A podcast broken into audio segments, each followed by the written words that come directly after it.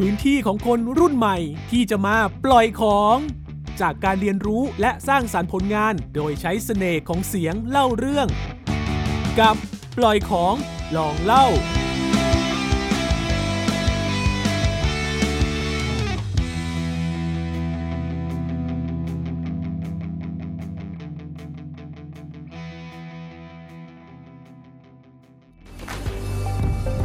Fill in the blank เติม blank เด็กจบใหม่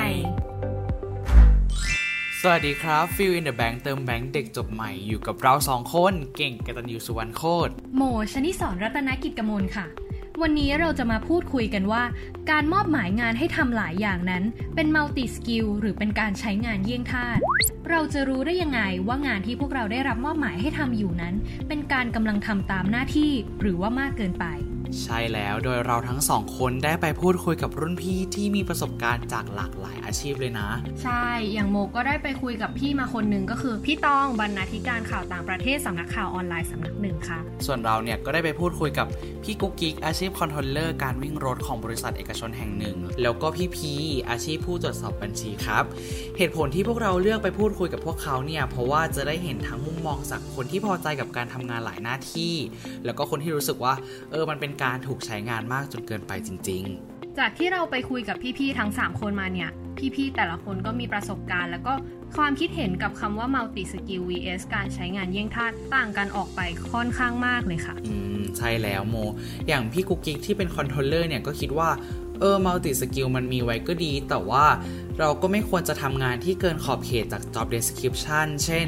การโยนงานของหัวหน้ามาให้เราทำเพราะเขาก็รู้สึกว่า เออมันไม่ได้เกี่ยวอะไรกับ ตัวเขาเองเลย อืม ส่วนพี่ตองที่เป็นบรรณาธิการข่าวต่างประเทศที่เราไปคุยมาเนี่ยเขาคิดว่าเดี๋ยวนี้งานไหนๆ ก็ต้องใช้ multi skill นะ ขึ้นอยู่กับว่าองค์กรเห็นคุณค่าของ multi skill นั้นไหม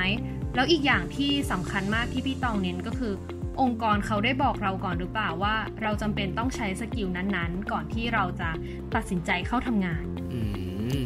ซึ่งการที่เราจะรู้ตัวได้ว่ากำลังถูกใช้งานเกินคำว่า multi skill จนมันกลายเป็นการใช้งานแย่งท่าไปแล้วหรือเปล่า หรือว่าพี่ๆแต่ละคนเขาก็รู้สึกว่ามันคุ้มค่ามากแค่ไหนเมื่อเทียบกับเงินเดือนที่ได้แล้วเนี่ย อย่างพี่ที่เราไปคุยนะ เขาก็คิดว่ามันไม่คุ้มกับเงินเดือนที่ได้เลย เพราะว่าทำงานไม่ต่ำกว่า 12 ชั่วโมง แต่ว่าเงินที่ได้เนี่ยมันก็คือพื้นฐานของ 8 ชั่วโมงปกติ แล้วก็ถูกใช้งานที่เป็นเรื่องส่วนตัวมากกว่าอย่าง ให้ไปอ่านอีเมลของเขา แล้วก็มานั่งสรุปให้เขาฟัง ไปดูคอมพัง ซึ่งเขาก็มองว่ามันเกินขอบเขตงานของเขาไปแล้ว ตรงเนี้ยเป็นตรงที่เรารู้สึกว่าประสบการณ์ที่พี่แต่ละคนเจอมาต่างกันมากเลย เพราะว่าที่เราไปคุยกับพี่ตองมา เขามองอีกแบบเลยนะ คือเขามองที่องค์กรก่อนเลย พี่ตองบอกว่าเขาทำงานองค์กรใหญ่ที่ใครๆก็ต้องใช้ multi-skill ซึ่งเขาภูมิใจแล้วก็พอใจที่ได้ทำงานหลายหน้าที่ให้กับองค์กรนี้ เขาไม่ได้ถูกสั่งให้ทำโดยที่เขาไม่พอใจ แล้วก็องค์กรเห็นคุณค่าเขาและเขาก็ได้ค่าตอบแทนที่คุ้มกับงานที่เขาทำอืม